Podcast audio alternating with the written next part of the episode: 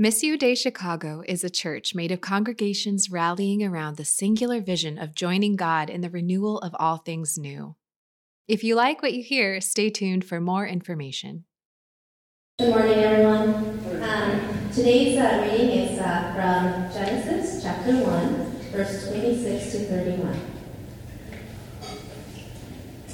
Then God said, Let us make mankind in our image, in our likeness, so that they may rule over the fish in the sea and the birds in the sky, over the likeness and all the wild animals, and over all the creatures that move along the ground.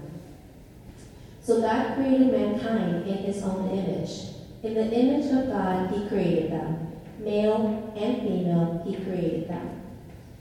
God blessed them and said to them, Be fruitful and increase in number. Fill the earth and subdue it Rule over the fish in the sea and the birds in the sky, and over every living creature that moves on the ground. Then God said, I give you every seed bearing plant on the face of the whole earth, and every tree that has fruit with seed in it. They will be yours for food. And so all the beasts of the earth, and all the birds in the sky, and all the creatures that move along the ground everything that has breath of life in it. I give you every green plant for food. And so it was so.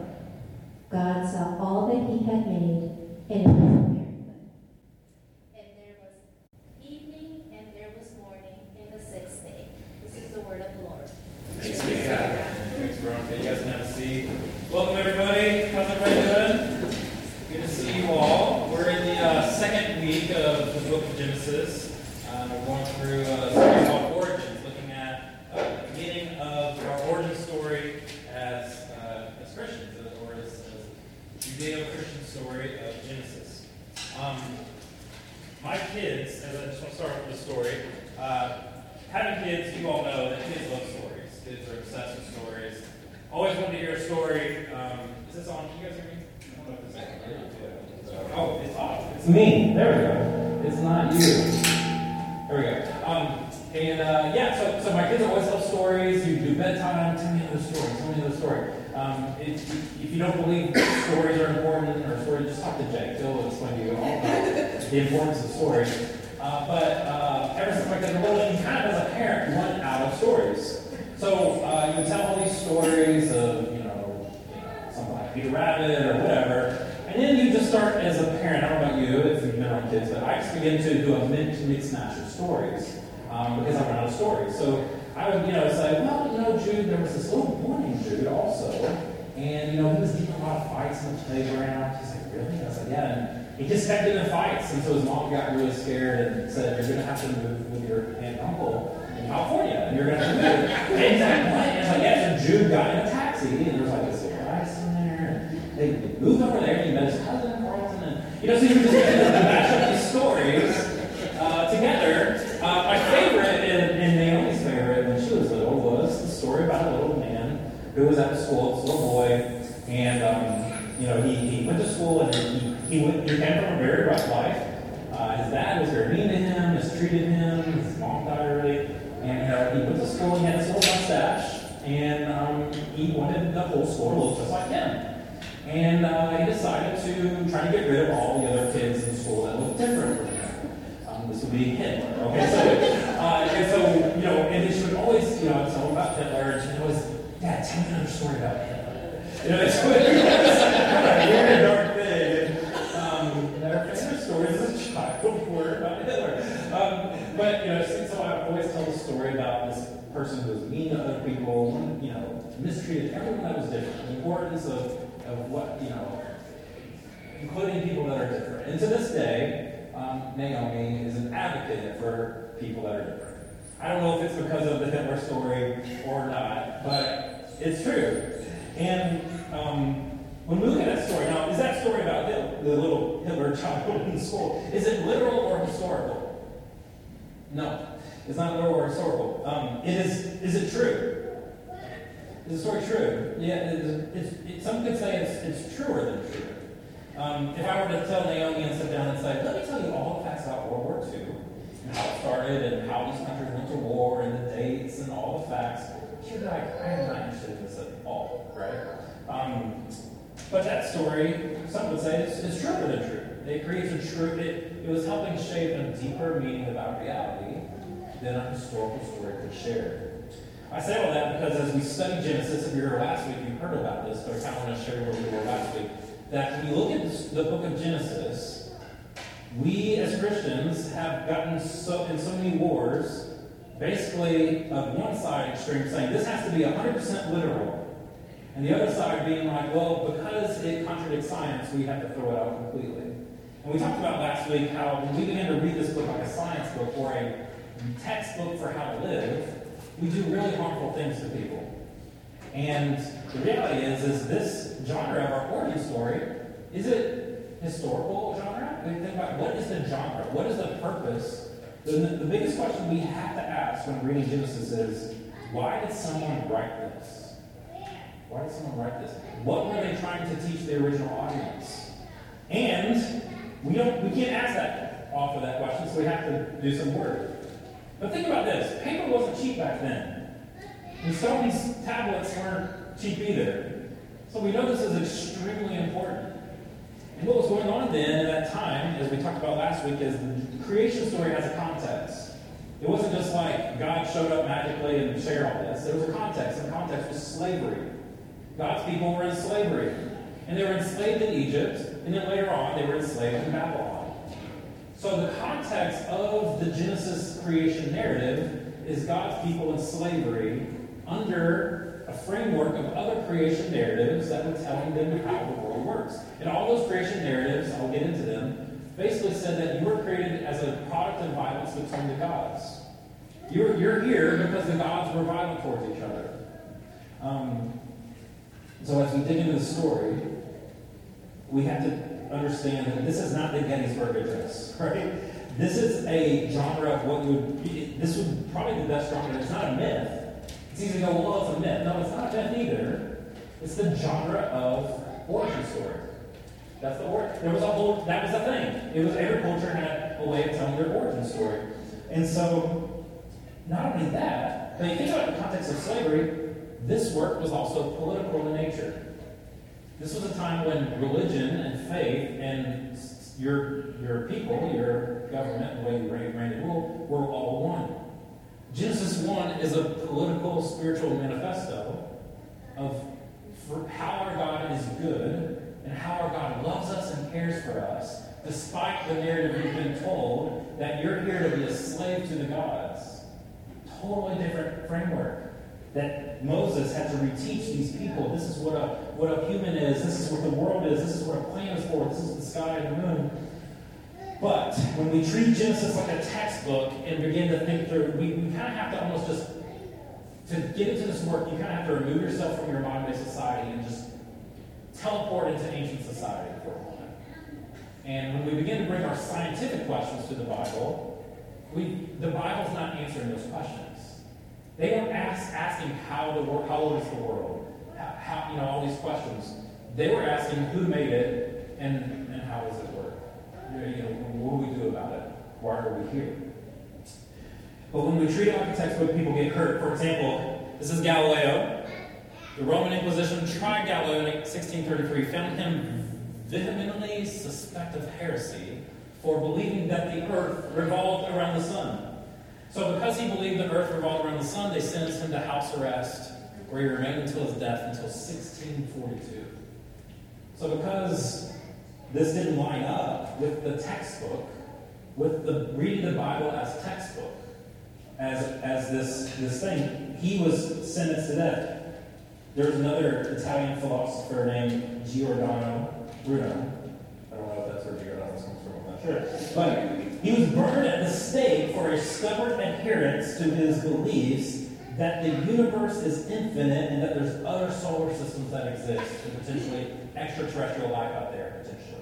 So he was burned at the stake because of that. Now, we've got this going on, and then those are extreme examples, but many of you have self selected out of Christianity because of textbook understandings of Genesis, or you know someone who is self selected out of Christianity because their worldview of how the world began doesn't match up with the Bible's and what they were told they have to believe. And these are extreme examples, but we still hurt people with textbook answers from the Bible. Um, this is a quote by Rachel Held Evans. She says, There's a curious but popular notion circling around the church these days that says God would never stoop to using ancient genre categories to communicate. Speaking to ancient people using their language, their own literary structures, and cosmological assumptions would be beneath God. It is said for only our modern categories of science and history can convey the truth in any meaningful way. In addition to once again prioritizing modern Western and often uniquely American concerns, this notion overlooks one of the most central themes of Scripture itself God stoops. From walking with Adam and Eve through the Garden of Eden, to traveling with liberated Hebrew slaves in a pillar of cloud and fire, to slipping into flesh and eating, laughing, suffering, healing, weeping, and dying among us, as part of humanity, the God of Scripture stoops and stoops and stoops. At the heart of the gospel message is the story of God who stoops to the point of death on a cross. Dignified or not, believable or not, is one perpetually, on bended knee, doing everything it takes to convince stubborn and petulant children that they are seen and loved. Our God stoops. And so I want to tell you this morning, encourage you with this story of diving into the story of us, story of creating humanity. And last week we looked at a lot of the story of the first six, first five days. The story of God creating humanity is really so simple at the core, is that God stoops to be with us. To, to the depths of God's love for us, God comes down to us. And this is one of the most beautiful ways God stoops to us is in the creation of humanity, the creation of Adam and Eve, right? This creation story that we're going to get into. And again, these were responses to other origin stories that were polytheistic or pantheistic, that everything was God. I'll get into that in a minute. But these were origin stories to, to reteach. So, for example, here's a picture we shared last week of ancient Egypt. This is one of the most popular Egyptian pictures to teach the creation narrative. There's four gods. Um, there's the god of Ra, uh, Mut, I can't remember them all. Nut, which is Nut is the, you see this arching downward dog figure, that was the god of Nut, which basically all the stars hung on Nut. And the sun god, Ra, would ride on Nut like a boat and rise in the morning. And when it was dark, the darkness was taught that every time it got dark, it was again that chaos in the beginning of creation that was taking over. And that every time the, sun rose, it was deliverance from darkness. Now, the sun didn't, you know, that was a little stressful way to live. And every time we go to bed, like, darkness is taking over again, like, evil is over. Know, we got to wait for the sun. But um, this is the way. So the creation, like, what they're doing in the creation area is no, the sun and the stars are not gods. God created them to guide you and protect you because our God is a caring God. This, um, a couple of these stories were found in 1849 called the Enuma Elish, uh, if Enuma Elish. And um, this was a Babylonian thing, and it was, they found thousands of tablets. And they began to piece all these tablets together. Um, there was all kinds of literature, everything from, it was like a library. They found an ancient library, and in there they found the Babylonian creation stories in the 1840s. And in that work, there's a lot of similarities between Genesis, but a lot of differences. Let me read you one example. When get, we talked a lot about creation last week for these versions, but let me get into like the part where it talks about creating humanity. This is the, the this is what it says. Let let me put blood together and make bones too. Let me set up primeval man. Man shall be his name. Let me create a prim, primeval man. Uh, the work of the gods shall be imposed on him. So, so basically, the work of the gods that goes into this more is we're going to give menial tasks, and the, the people are, the reason they're here is to serve the gods and be slaves to the gods, so that the gods can be at leisure, so that the gods can rest and, and be and reign and rule. Next slide. Um, this is the Atrahasis, the Atrahasis epic, another early creation. You guys good with some of this stuff? You got it hanging in there? Um, so, all right, so a little history lesson. Great indeed was the drudgery of the gods. The forced labor was heavy, the misery too much. So the, the, the, labor of the gods was getting heavy, and there's all these other gods, and there's very much a classism among the gods. So there was one god, I don't put it all in here, but there was one god that was like, I keep getting all the stuff from the other gods to do, and you know what? I'm going to delegate this stuff. I'm going to make more creatures, more robots, more automat, automated beings, so that they can do the menial tasks. Like I shouldn't be having to do all this. Sound familiar? Um, I'm going to create other things that will do the menial tasks for us. I think we've copied somebody. Um, and so let, let the midwife create a human being, let man assume the drudgery of the god. They assumed and asked the goddess, the midwife of the gods, wise mommy, will you be the birth goddess, creator of mankind? Create a human being that he may bear the yoke. Let man assume the drudgery of the gods. So a lot of this creation story was the fact that the, the middle, middle tier gods didn't want to have to do the menial task of the, to serve the greater gods, so they delegated it to us so that we would be slaves and serve the gods. So that's why that's what these people heard all their life. In every great ancient Near Eastern religion, the gods created man to make life easier on themselves, to carry the burden of the gods and to be at their service. Literally, like one story, similarities and differences. One story out of this was that um, the god actually, uh, to do this, to create these menial beings, he killed another god, mixed clay with blood, and that's how humans were created. Now imagine that as a child. You're like, hey, hey, mom and dad, why are we here? How did humans come about? Well, one of the gods slit the throat of another god and mixed the blood with clay, and that's why we're here. You're like, great, awesome, lots to look forward to in life. Um, they must care for me. Um, they must really, really be here for me. So you have to imagine the worldview that they were inheriting. Now, now Christian, our our story goes like this. Back to the very beginning of the scriptures. Then God said, Let let's make mankind in our image. Let us, Holy Spirit, Father, Son, Holy Spirit, make humanity in our image, in our likeness, so that they rule over the fish in the sea and the birds in the sky, over the livestock and all the wild animals and over all the creatures to move along the ground. So God created, the first poem ever in you know, literature of, of the Bible. So God created mankind in his own image. In the image of God, he created them. Male and female, he created them. God blessed them and said, Be fruitful and increase in number. We all know what that's code for. Uh, fill the earth, subdue it. We'll talk about that in a minute. Rule over the fish and the sea and the birds and the sky and over every living creature that moves on the ground. So, and then at the end, he says it's very good, right? He creates day one through five, good, good, good, good. Creates humanity, very good. We are the pinnacle of all God's creation. Other gods created humanity as property. Our God creates us as representatives. You see the, the contrast.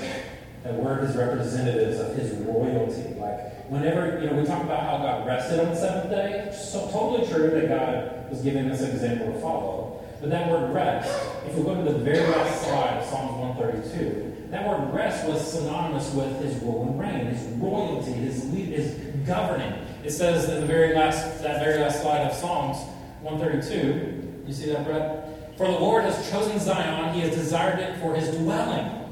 Saying, This is my resting place forever and ever. Here I will sit enthroned. So you see that? There's a sense of like resting was, was what the gods did because they were in charge. They were leading. Our gods, though, other gods, they created humans as slaves. Our God created us as children. Other gods weighed us down with menial work they didn't want to do. And our God says, I'm going to partner with you. I'm going to delegate to you and give you the freedom to co-create with me so that all things flourish. And you remember this, the, the language used about the yoke of all the tasks. Jesus comes along and these stories are so foundational, Jesus took them and draws on the same language centuries later. Says, Come to me, all who are weary and heavy laden. I will give you rest. I will give you rest. I'm a God who gives you rest like me because you rule and reign with me. And learn from me, my yoke is gentle and humble in heart, and you will find rest for all your souls. My yoke is easy and my burden is light. So take this heavy burden off so you can rest. Whereas the gods were saying, take this heavy burden so we can rest. Jesus is saying, give me your heavy burdens and you can rest like me because you're made in my image. Now, the image is important to talk about. The image, at that time, all of the creatures were created images of gods, idols, and putting them in temples. And God's creating a temple, the garden, and He is saying, I don't, I don't need you to make an image of gods. I'm going to make you in my image. I'm going to make you an image. You're going to now the image of God. Scholars have written about it all over the place. What is it? What does it mean? It really doesn't say what it is exactly. It only says what it does. It's all about function. It says you should be fruit, be blessed, be fruitful, be multiplied, cultivate the earth. Be a cultivator, right? All this language. So, subdue, all that. It isn't, it's not like what we think of from ancient language. You're, you're royalty that is caretaking and cultivating the earth like me. You're a co-royal child of me. And so there, we're here as these, um, these deputies of the earth, really, these, these co-conspirators to care for the earth and that function, to be fruitful and multiply. Subdue in the Hebrew is a priestly responsibility to care for creation. It's not like conquer, domination. It's more like you're representative on earth to all the resources. And the things you will see in the creation account, bless, cultivate, cultivate relationship with God, and that you were created on purpose for a purpose. So what does this all mean for us? Um, glad you asked. Uh, three, three things I just want to focus on. Um, this thing. Um, you guys good? I just gave a lot of information. Is that helpful at all to just kind of get, a. Um, I feel like it's helpful because I think it, it reframes us to understand what's going on in this passage instead of just like, you know what, this is the word of God. You better listen. Um, so, a couple things. First is just this like interdependence between God and us. And I want to talk about the interdependence between each other and men and women, and an interdependence on creation. So there's first, we rely upon God for everything. I think what, what, what I walk away from is like, so much. Okay, Brian, told us history, you help me understand maybe what was happening. This interdependence, what, what, what are they trying to teach the people? What, what is the author trying to show? I think they're trying to show that we are not slaves to God. God is not our master. If you relate to God as a master, I would say you've inherited a, a faulty foundation. Because God is master was the worldview of Babylon, of Egypt, that then later became the worldview of America to promote slavery. That God is your master, and He's made me your master. So you do what I say. And what I think Genesis is doing is removing the idea of God as master. He's not master, he's intimately stooping to be. Where the other gods, it was blood mixed with clay, our God, intimate kiss, breathing into the dust. Right? Walking with the people in the cool of the day, blessing them, is just filled with poetic goodness flowing through and through, letting us know that we have a God that's good. And Christians in time of slavery had to do weird, violent gymnastics to this text to justify slavery. Um, I thought this quote by Frederick Douglass was appropriate in thinking about then, back then, his time and now.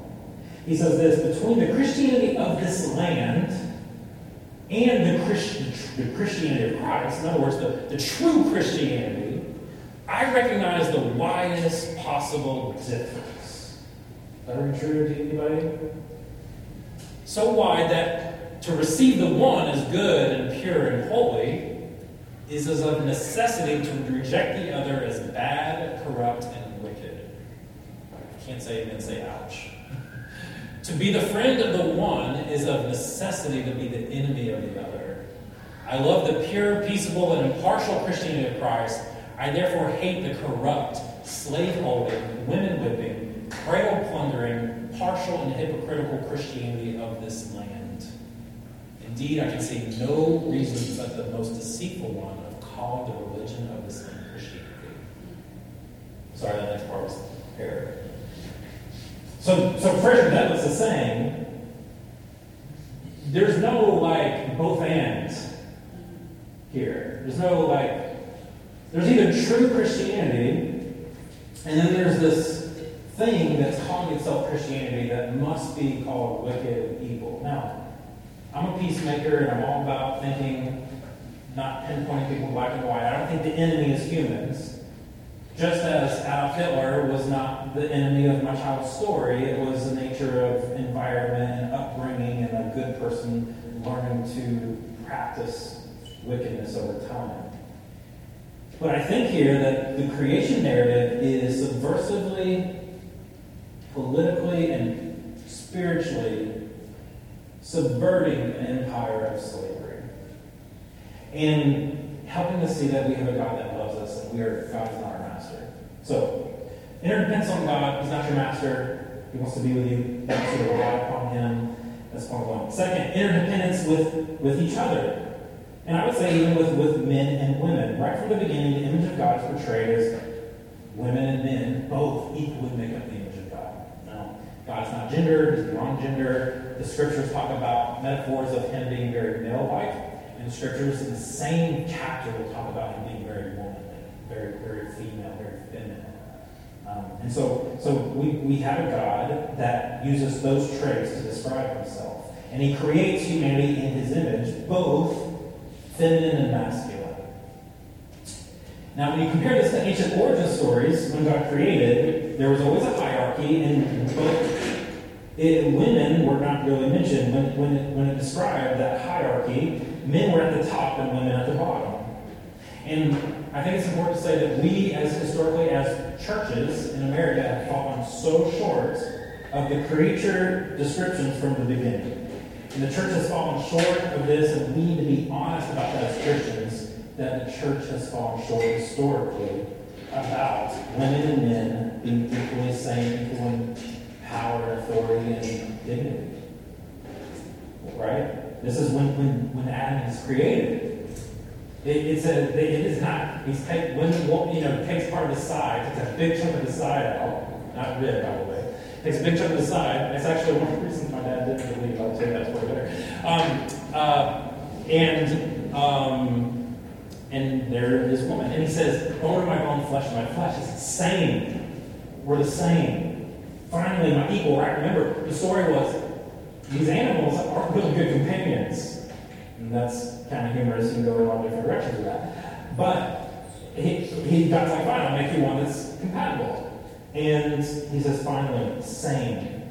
Same. And there's differences that allow relational independence. Now, obviously, this could be a whole talk on gender, you know, gender, all those things. Men, men, women, what, you know, I, don't have time to unpack that. Um, there's times where men that need to have relationships with men, like men's breakfast, we had yesterday, and women need to hang out with women. Like, maybe, does anybody want to organize a women's breakfast? It's an invitation. Uh, Thomas Aquinas of the 13th century argued that females were the result of defects in the womb, leading to physical and mental inferior That's 13th century theologian Thomas Aquinas. So we need to be honest about the history of Christianity getting this wrong. And here, there's this um, interdependence upon women. The point I want to point out is men and women need each other. Women need men, men need women we need each other. We need a, a blessed alliance between men and women. We need a, a sense of learning to, to get along and be for each other. And Christian story teaches this. And then thirdly is interdependence with creation. Let us make humans dominion fill the earth. Now, that obviously sounds very violent. I'm guessing that doesn't sound caring or hospitable. But these stories were written not to justify human domination the way those verses were used out of context, but to, verse 29, God gives people seed and fruit bearing, bearing fruit for food. And I think the point here I just want to make out is so obvious, the probably obvious thing I would say all day is we are dependent on creation. We're interdependent on creation. Um, read a lot of Wendell Berry. Just go read Wendell Berry. That's all I got. to do. look him up, read him. Farmer who writes poetry, very good stuff. He writes this From the union of power and money, from the union of power and secrecy, from the union of government and science, from union of government and art, goes on and on from union of outer space and inner vacuity, the mad farmer walks quietly. Come, all ye conservatives and liberals who want to conserve the good things and be free. Come away from the merchants of big answers, whose hands are metal with power, from the union of anywhere and everywhere, by the purchase of everything from everybody at the lowest price, and the sale of anything to anybody highest price, from the union of work and debt, work and despair, from the wage slavery of the helplessly well employed, from the union of self gratification and self annihilation, succeed in to care for one another and for the good gifts of heaven. This is a simple point, but I just think it's point, pointing out that we're dependent on creation. I think I just want to say that because we're urban, and right now, um, like last week, I ordered takeout, order order takeout, ordered Chinese food from the from the comfort of my couch, typed in my phone, and somehow ingredients from all over the world were flown to this location, and people put it together and it was driven to me. Didn't have to speak to anyone, bless you. Dropped food off right at my door, and I get the food. In that whole process, I was removed from the notion that I'm dependent on creation. There's a difference between that and God bless the hands who put this food into the ground. Bless those who harvested it. Bless those who took it and washed it and cleaned it and prepared it for my body. Right? those realities are different.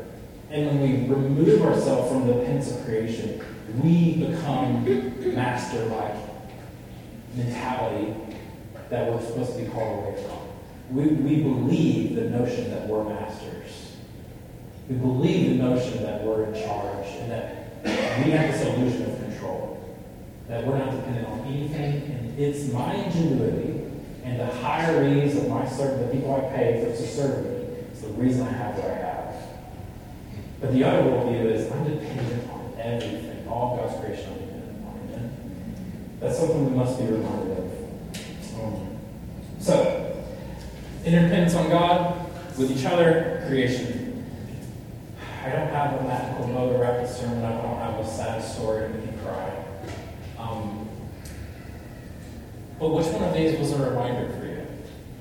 Which one of these was one where you see yourself falling into that trap of, man, like I, am the master, right? Or I don't need anyone.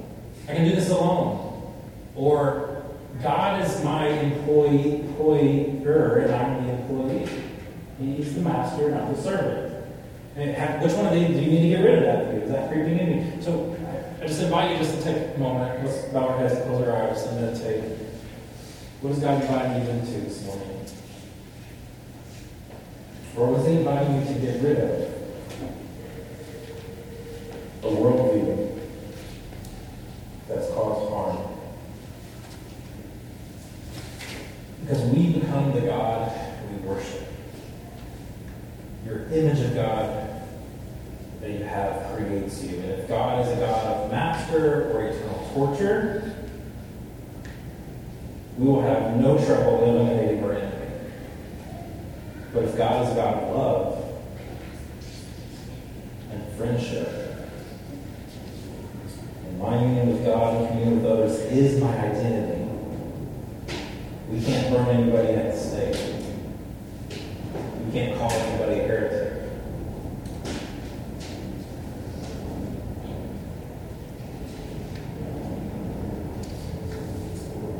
The beauty is, is that God loves loves things by becoming becoming them. He stoops. He takes on creation himself. He becomes human. He loves things by entering into their world. That's not God is is all things, but he is in all things. Doesn't mean that God is all creation, that he is in all creation. We've gotten so afraid of saying that sounding like a heretic that we missed that God is in all things. He is in all things. So God, we just want to become aware of your presence. That you stooped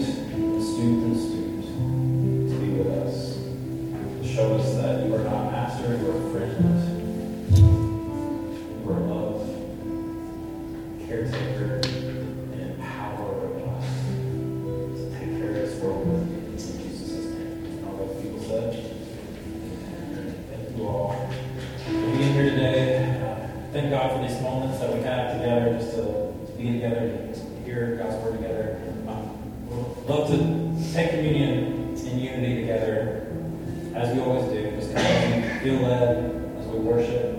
Um, come take and eat the bread, drink the cup, and remember that as long as we get together, Jesus reminds us to do this in remembrance of His death, His resurrection. Um, if you need prayer for anything, maybe just re- rediscovery of purpose, rediscovery of God is good, anything, or just, just like I just want to be blessed. God said, blessed, you're blessed. Maybe you just don't, you, you remind yourself of all the curses, this negative script. and you just need to hear blessing. Um, we just want to pray blessing over you. Um, we'll be available for prayer back. That's what you do. So let's, let's worship.